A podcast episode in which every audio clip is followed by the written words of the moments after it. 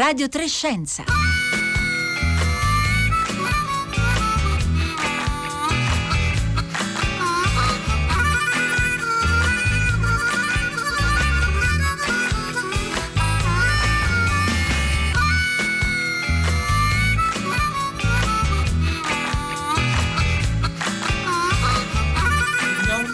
Buongiorno da Pietro Greco e benvenuti a Radio Trescenza.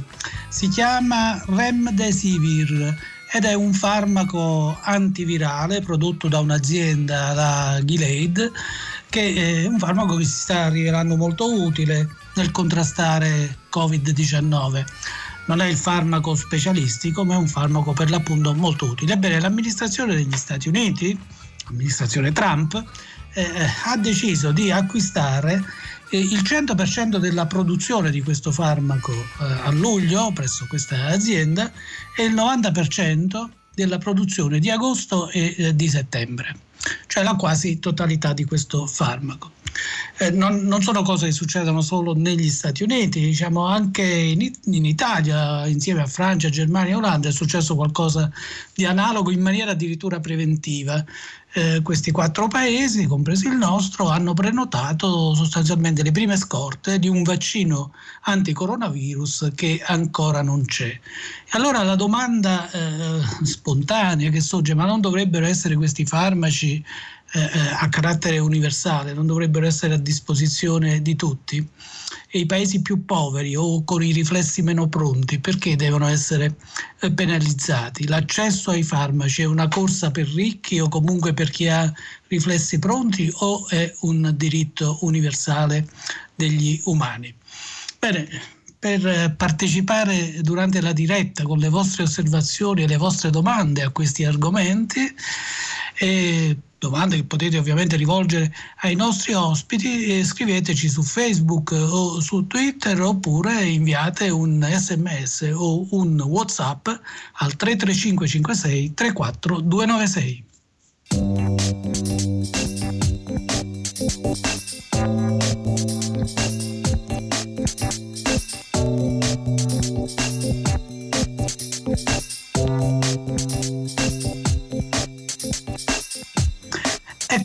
l'accesso ai farmaci, dicevamo, ma è una parte importante di un problema più generale, che è quello del diritto universale alla salute. Di tutto questo parleremo eh, con Nicoletta Dentico. Eh, Nicoletta Dentico, intanto buongiorno. Buongiorno a tutti voi, buongiorno. Ecco, ricordo che Nicoletta Dentico è cofondatrice e vicepresidente dell'Osservatorio Italiano sulla Salute Globale, nonché direttrice dell'organizzazione che lei stessa ha fondato, la Health Innovation in Practice. Bene, eh, Nicoletta Dentico, eh, lei come commenta questa cosa, come dire, corsa ai farmaci e corsa ai vaccini anti-coronavirus? Eh, ma come possiamo commentarla? Che è una delle diciamo, battaglie che ormai eh, hanno celebrato il loro ventesimo anno nel novembre del 2019 e che eh, vent'anni fa riguardavano soltanto i paesi eh, poveri i paesi cosiddetti in via di sviluppo. Già vent'anni fa presupponevamo che questa, questo crinale conflitto tra l'interesse del profitto delle aziende e l'interesse comune della, eh, dell'accesso alla terapia avrebbe colpito anche i paesi ricchi e eh, da qualche anno ormai ci siamo eh, in questa situazione. Quindi dopo vent'anni di battaglie anche molto eh, polarizzate, di confronti in sedi istituzionali, nelle piazze, presso le corti, le altre corti di giustizia di India, Sudafrica e molti altri paesi, non soltanto non abbiamo, abbiamo vinto delle singole battaglie, ma come dire, eh, questo conflitto è ancora in corso, non soltanto è diventato un conflitto pandemico, cioè è diventato una situazione di tensione eh, molto forte. E nel caso specifico di Remdesivir eh, non sono affatto sorpresa, io quando venne fuori, eh, vennero fuori i primi studi, le prime notizie sul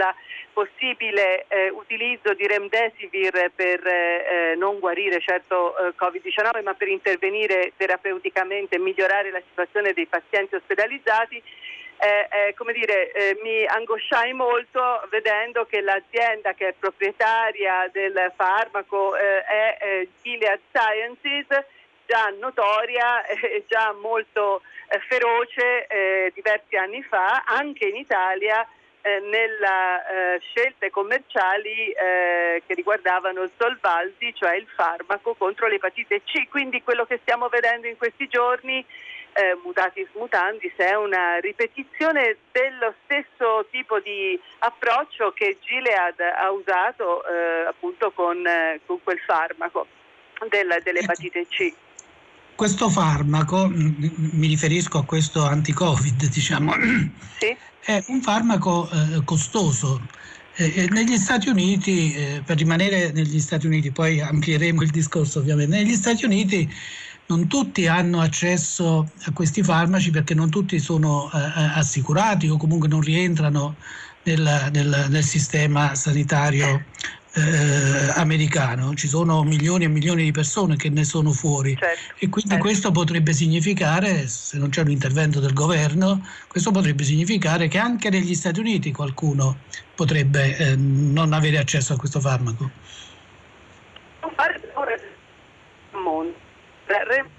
Remdesivir è un farmaco che ha più di 70 Abbiamo eh... problemi di collegamento. Pronto? Ecco, può ripetere? Ecco, sì, stavo dicendo che dobbiamo dobbiamo andare un po' a monte, cioè eh, Remdesivir non è un farmaco che ha scoperto Gilead Sciences. Eh, ci sono più di 70 milioni di investimento pubblico da parte della ricerca scientifica, anche militare pubblica statunitense, eh, che era nato un po' sulla scia, di, de, era stata rilanciata sulla scia del, del virus di Ebola, ok? Quindi sono, c'è uno sforzo pubblico di ricerca, di investimento per eh, sviluppare questo farmaco non indifferente. Non solo, ma eh, il, il, governo americano ha eh, alcuni brevetti relativi a Remdesivir, quindi non è soltanto un assetto di proprietà che riguarda Gilead Sciences, ok? Quindi questo è importante dirlo perché è un farmaco che è stato abbondantemente sviluppato con dei eh, cittadini americani che hanno pagato le tasse. Oggi studi che sono stati sviluppati anche eh, da eh, enti, istituti americani eh, specifici che si occupano appunto proprio della trasparenza, della, de, aspetti clinici ed economici eh, dei farmaci, hanno calcolato che un, eh, un, costo assolutamente sostenibile che farebbe guadagnare comunque dei profitti a Gilead Sciences è esattamente un decimo di quello che Gilead Sciences adesso ha proposto. Eh, Gilead Sciences propone un prezzo di 3.120 dollari per 5 giorni di somministrazione ai cittadini che hanno una copertura assicurativa. In realtà appunto di Clinical and Economic Review Institute ha scoperto che con 310 dollari eh, Gilead continuerebbe a eh, guadagnare e fra l'altro ha detto che ehm, ha proposto un prezzo di un dollaro al giorno. Ora potrebbe essere eh, diciamo in un'ottica di un modello di business più orizzontale, cioè che copra più persone, sarebbe comunque un modello che garantirebbe a Gilead Sciences dei profitti. Ehm, quindi eh, è tutto molto discutibile no? il prezzo che Gilead Sciences fa. Gilead Sciences è un prezzo eh, da monopolista, no? È un prezzo da monopolista. Fra l'altro dobbiamo ricordarci che all'inizio, cioè nel, all'inizio di marzo, quando sono arrivate le prime avvisaglie su un possibile valore terapeutico di Redemsivir, eh, Gilead Sciences eh, fece un'application alla Food and Drug Administration per avere il riconoscimento di, eh, che si dà alle, agli, ai farmaci orfani. Eh, quindi con un'estensione brevettuale maggiore, con quindi un tempo più lungo del brevetto e soprattutto con la possibilità per l'azienda farmaceutica di chiedere un prezzo più alto perché un farmaco orfano, noi lo sappiamo, riguarda malattie che non colpiscono molte persone. Ovviamente quando ci fu questa richiesta alla Food and Drug Administration di applicare a Remdesivir questo tipo di regime, ci fu una sollevazione dei mass media, delle organizzazioni della società civile e poi fu chiaro che quando parli di Covid-19 non parli di una malattia orfana, ahimè, parli di una malattia che in questo momento colpisce milioni di persone. Quindi c'è sempre Gilead Sciences ha un approccio molto cinico, appunto lo abbiamo visto con eh, Aldis Posbuvir con l'epatite C, sul quale fra l'altro ha guadagnato in pochissimi anni qualcosa come 200 miliardi di dollari, molti dei quali sono nei paradisi fiscali. Ecco, c'è un, c'è un, problema più generale allora, Nicoletta Dentico, che è stato messo in luce oltre che da lei e dalla sua organizzazione, ma mi ricordo anche molti anni fa, ormai abbastanza anni fa, da Marcia Angel. Marcia Angel era una scienziata, è una scienziata che ha diretto per dieci anni il New England Journal of Medicine e poi anche dalla nostra, dico perché italiana, anche se ha una cittadinanza americana e insegna in Inghilterra, la Marianna Mazzuccato, secondo cui appunto gli investimenti principali, quelli che consentono di fare vera innovazione sono generalmente, anche negli Stati Uniti, investimenti pubblici, ma poi in un modo o nell'altro imprese private si comprano questi brevetti e, e, e, cercano di guadagnare il più possibile. Quindi è sempre un investimento pubblico il punto di partenza. È molto spesso eh, l'investimento pubblico, almeno nella fase di ricerca eh, e di identificazione della molecola, che poi viene assunta, diciamo, presa dal settore privato, spesso semplicemente perché eh, c'è quella possibilità di produzione eh, di scala che, che serve.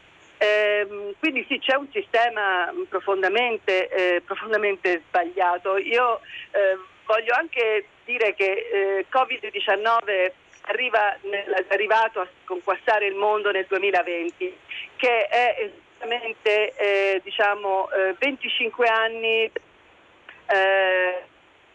di tutti gli accordi dell'Organizzazione Mondiale del Commercio, tra cui l'accordo TRIPS sulla proprietà intellettuale, quello che regola brevetti e eh, sostanzialmente costruisca la produzione della conoscenza anche nel campo farmacologico come un assoluto regime di monopolio. Si parla delle leggi del mercato, ma in realtà noi non abbiamo nella, eh, in questo ambito e nell'ambito della produzione industriale della brevettazione, noi poggiamo su monopoli, cioè su regimi di esclusiva che il detentore di un brevetto ha per 20 anni. Ora, se questo è sostenibile per una macchina, per un computer, voi capite bene che quando si applica un regime di monopolio, cioè di esclusiva, che autorizza l'azienda a definire quali sono le regole del profitto, le regole dell'approvvigionamento, della commercializzazione di un farmaco, noi stiamo sostanzialmente parlando veramente di una guerra contro il, eh, contro il diritto alla salute, stiamo certo. banalizzando il farmaco e stiamo decretando che il farmaco diventa come un gioiello. Quando ero a Medici Senza Frontiere, come sai, eh, vent'anni fa la campagna per l'accesso ai farmaci essenziali, dicevamo proprio questo, il farmaco non può essere un lusso, non può essere un gioiello. E invece è quello che stiamo vedendo è un, è un diritto, è un prodotto, un ecco, bene comune. Volevo leggere, te volevo leggere a proposito, poi continuerà ovviamente. A proposito, un paio di messaggi, molti stanno arrivando, non possiamo leggerli tutti, ma uno mi sembra, eh, due mi sembrano diciamo, stimolanti più degli altri. E uno dice diritto universale ai farmaci, bellissima frase, ma se un farmaco oggettivamente non è disponibile per tutti, ci sarà un qualche criterio giusto o sbagliato per cui qualcuno resterà senza? E l'altra, eh, un altro messaggio ci dice come si fa ad evitare che ci sia eh, invece questa graduatoria, un primo, un secondo, un terzo, un ultimo nell'acquisizione di un farmaco utile? Allora, è chiaro che non ci può essere una graduatoria nell'ambito dei farmaci, perché quando i farmaci trattano malattie infettive, se io non curo tutti, poi il pericolo è anche quello che sta in in graduatoria e questo appunto lo vediamo molto, eh, in maniera molto esemplificata con la vicenda di Covid-19 per il quale non ci sono rimedi, ma lo vediamo anche nel caso di eh, altre forme virali in cui il mancato accesso per i più poveri poi rappresenta un pericolo anche per quelli che il farmaco se lo possono permettere.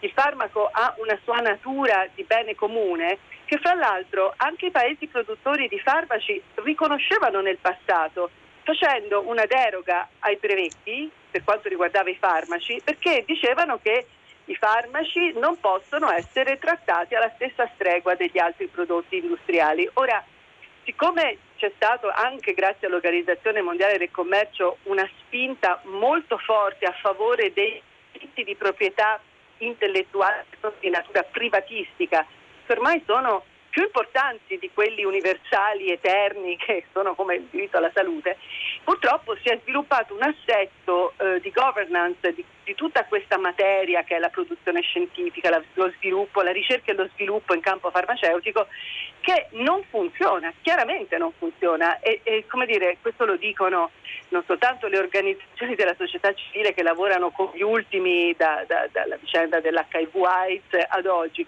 ma eh, lo vediamo anche in tutte le domande che dobbiamo porci in prospettiva rispetto ai rimedi che verranno ricercati e scoperti rispetto a Covid-19, perché Covid-19 è chiaro che eh, rappresenta da questo punto di vista una sfida enorme, enorme. A chi andranno i prodotti che adesso tutti stanno correndo a, a e a fare con eh, spinta, un'accelerazione veramente potente?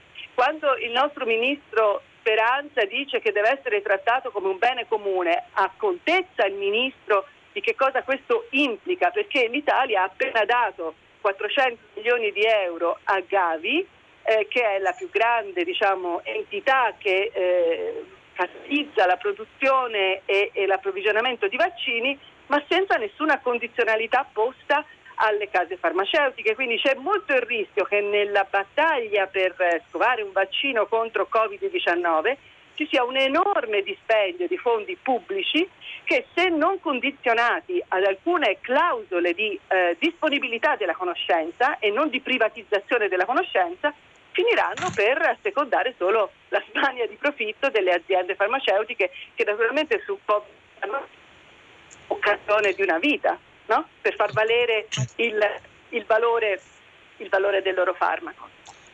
Ecco, Nicoletta Dentico, ci sono eh, due, due, problemi che riguardano appunto l'accesso ai farmaci. Uno per così dire interno a quei paesi che non hanno un sistema sanitario universale, come è il caso eh, degli Stati Uniti, e quindi ci sono delle discriminazioni interne. Chi ha più reddito ha, e quindi ha un'assicurazione, ha, più, ha maggiori possibilità di accedere a un farmaco importante. E poi ci sono però eh, problemi relativi al rapporto tra i paesi. Eh, perché noi italiani appunto abbiamo un sistema sanitario universale che garantisce un accesso appunto di tutti eh, ai farmaci, ma insomma eh, questo rapporto non è egalitario tra i vari paesi. Lei come pensa che possa essere risolto doppia, questo doppio problema, uno interno ai paesi che non hanno un sistema sanitario universale e l'altro tra i paesi? Ma naturalmente eh, il problema è molto serio, come lei diceva giustamente, eh, Covid-19 ha, ha fatto deflagrare anche all'opinione pubblica, davanti all'opinione pubblica mondiale le ingiustizie di un mancato sistema sanitario come quello americano, che è una specie di patchwork di coperture assicurative che sono copertine più o meno larghe, più o meno, eh, più o meno appunto, estendibili a seconda del prezzo che uno può pagare per l'assicurazione sanitaria. Questo lo abbiamo visto anche nel caso dei test, dei tamponi. In, in America un tampone è arrivato addirittura al costo di 13 mila dollari, quindi è un problema molto serio come esiste un problema molto serio per tutti quei paesi, soprattutto nel sud del mondo, dove non esiste un vero e proprio sanitario da un punto di vista infrastrutturale, cioè c'è una, una, una fragilità eh, strutturale enorme di personale, di, eh, proprio di infrastrutture sanitarie che fanno sì che magari talvolta anche quando il farmaco c'è, è disponibile però non sia accessibile perché non si arriva alle popolazioni malate. Quindi il problema è molto complesso. Del resto lo accennava lei, gli Stati Uniti hanno nel caso di Remdesivir comprato tutto lo stock disponibile per i prossimi mesi eh, con un problema di eh, sovranismo sanitario all'America First che Trump ha messo in campo, uno dei problemi più gravi che abbiamo eh, riscontrato dall'inizio di questa pandemia, cioè mentre per combattere le pandemie serve la solidarietà tra stati, la collaborazione tra stati, noi oggi ci ritroviamo in questo approccio appunto di accaparramento nazionalistico di quello che c'è e, e, che è molto problematico. Quindi esiste sì un rapporto anche difficile su come regolare l'accesso tra paesi e questa è una grandissima nuova. Eccoci, ancora la linea che, che, che viene e va. Eh, mi sente? Ecco, Io la sento, mi, mi, sentite di ah, nuovo? Perfetto, lei è, è ritornata ottima la linea, se può ripetere le ultime parole. Dicevo, scusatemi, non so per quale motivo ci sia questo problema. Dicevo Sono che eh, gli Stati Uniti hanno esercitato questo sovranismo sanitario che ha fatto un po' scuola e che effettivamente pone un problema su come i paesi eh, potranno eh, bilanciare l'accesso al farmaco che può servire. Questa è una questione che riguarda sia i paesi del nord del mondo, che sono stati un po' l'epicentro della pandemia, ovviamente riguarderà tantissimo le regole di approvvigionamento per i paesi del sud del mondo. Ci vorranno miliardi di dosi di qualunque farmaco o vaccino per riuscire a coprire i bisogni che sono legati al Covid-19.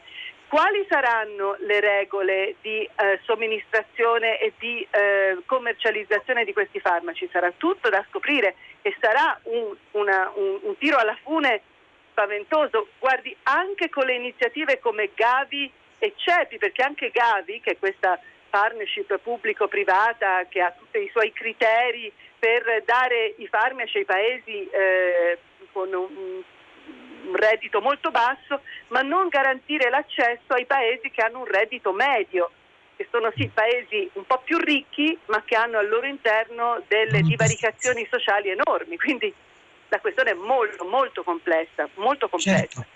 Per esempio anche la Cina si è impegnata nominalmente, eh, sostiene, sostiene che eh, se arriverà un vaccino, se arriverà un vaccino cinese sarà a disposizione di tutti, ma chi ce lo garantisce? Allora lei non pensa che occorrerebbe come dire, un sistema internazionale eh, di relazioni internazionali che eh, sovrintende a questo bene comune che è il farmaco, in questo caso un farmaco anticoronavirus, ma un po' eh, di tutti i farmaci, che questo ruolo eh, lo dovrebbe avere l'Organizzazione Mondiale di Sanità, ma qualcuno dice che l'Organizzazione Mondiale di Sanità è poco indipendente, troppo poco indipendente sia da alcune nazioni sia da alcuni eh, privati e inoltre ha pochi fondi e poca autorità. Gli stati nazionali non gli riconoscono tanta autorità. Guardi, io penso che eh, con tutti i limiti dell'Organizzazione Mondiale della Sanità noi eh, dobbiamo stare molto attenti a buttare via il multilateralismo e queste sedi diciamo, internazionali perché eh, potremmo averne molto bisogno, più bisogno in futuro. Del resto l'Organizzazione Mondiale della Sanità ha predisposto due strumenti, eh, uno che sono eh, uno che verte L'OMS su spinta del Costa Rica e con l'approvazione di diversi paesi del, di diversi paesi ha approvato eh, con diversi paesi eh, e ancora la linea che, che, che viene va, non so se Pronto? Ecco, adesso eh, ecco, si sente dicevo che l'OMS eh, ha adottato il patent pool, che è un repositorio di tutta la conoscenza dei brevetti, dei dati clinici, delle procedure re- normative regolatorie per la produzione dei farmaci, perché ritengono che per Covid-19 se vogliamo davvero accelerare la ricerca e arrivare con velocità a un prodotto, dobbiamo eh, avere una condivisione eh, della conoscenza già disponibile e un utilizzo condiviso di questa conoscenza. Se abbiamo invece un regime proprietario di brevetti che impediscono l'accesso alla conoscenza, eh, ci vorrà più tempo e probabilmente non riusciremo a ottenere prodotto migliore. Quindi c'è questo patent pool che è stato messo in campo presso l'OMS, naturalmente le aziende farmaceutiche non sono costrette purtroppo ancora, ma è volontario eh, mettere a disposizione i loro brevetti perché si arrivi quanto prima a un prodotto contro Covid. È un'iniziativa a tempo che riguarda solo Covid. Inoltre ha messo in, in campo la comunità internazionale questo ACT Accelerator, che cos'è? L'ACT è, è Access to Covid Tools, cioè l'accesso più veloce possibile ai rimedi contro Covid che effettivamente prevede sia i vaccini che i diagnostici che i farmaci. Eh, quindi le iniziative, tutto questo lo, lo spiego per dire che ci sono le iniziative internazionali in campo che riguardano Covid-19 io tuttavia penso che sia arrivato il momento di un profondo ripensamento sul modo in cui si produce la conoscenza medica, la conoscenza scientifica in ambito eh, sanitario.